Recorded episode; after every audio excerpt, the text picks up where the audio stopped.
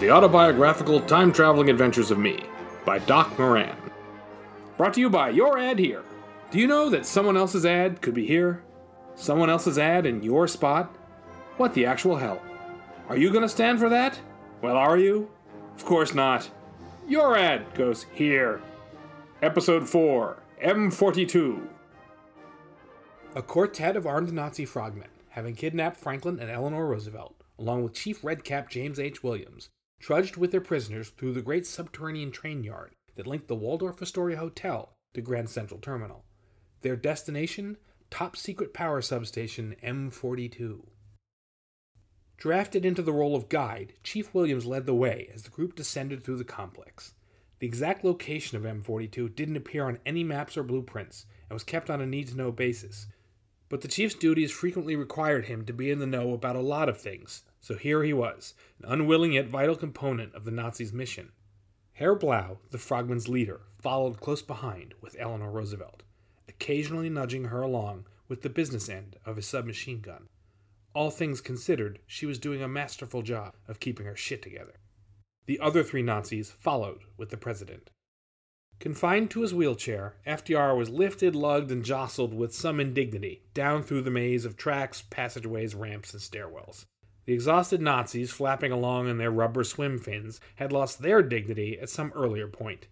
In 1920, at the founding of the National Socialist German Workers' Party, for example. Their swim fins kept tripping them up on rails or catching on other obstacles, and they had to go sideways down steps. The rucksacks were feeling heavier by the minute. It was stupid. We there yet? asked the exasperated Herr Blau. What? snapped the chief. Ah, are we there yet? The winded Blau wheezed. What are you, seven? We'll get there when we get there. And then he muttered, If you don't stop acting like spoiled Nazis, I'll turn this whole subterranean train yard around and we can go home right now. Was? I said, We're here. The group had arrived at an unmarked and heavily reinforced steel door at the bottom of a dimly lit concrete stairwell ten stories below street level. There was no doorknob, no sign, no bell. In fact, the lack of identifying marks strongly suggested that there was nothing to see here, so it would probably be a good idea to go away and forget that there even was a door here. Door? Who said anything about a door? On your way.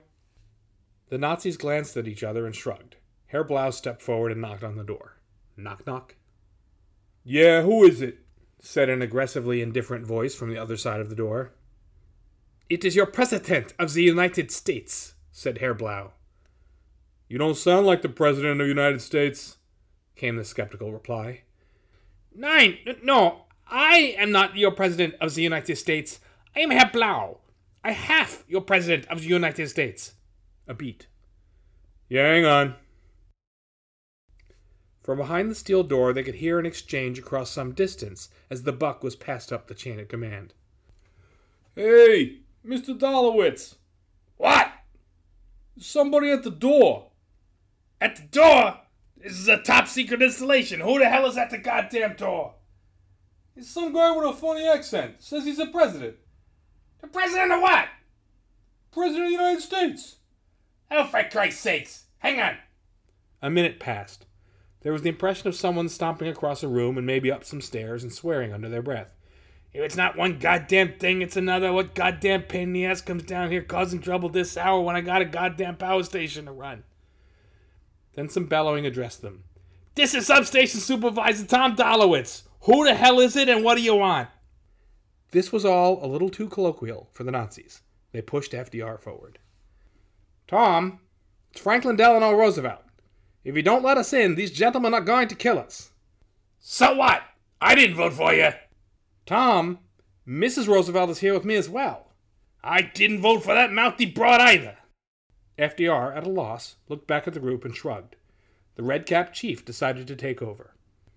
Tom, it's James Williams. I'm here too. Listen, Tom, these guys mean business. Jimmy!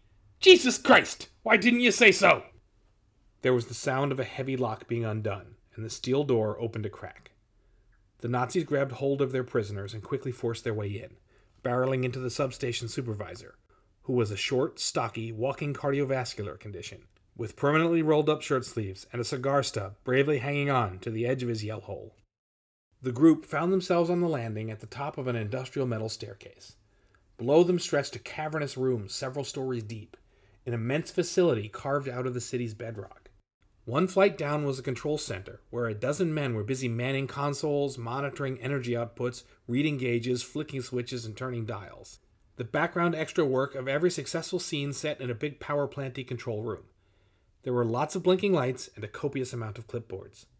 A safety rail running across the edge of the platform overlooked a further two story drop to the main floor below, where 10 massive rotary converters spun 24 hours a day, 7 days a week, ceaselessly converting alternating current electricity to direct current electricity and shooting it along the electrified third rails, powering the trains in and out of the terminal and via substations up and down the line. This was M42, responsible for powering the entire railway facilitating the transportation of almost 1 million people per week along the eastern seaboard and allowing for the movement of troops and equipment vital to the war effort. Behold! screamed Herr Blau triumphantly. Our target! Go screw, you Nazi fruitcake! responded Tom Dolowitz. End of episode 4. If you are enjoying this series, you can send a Venmo tip at Doc Moran, all one word.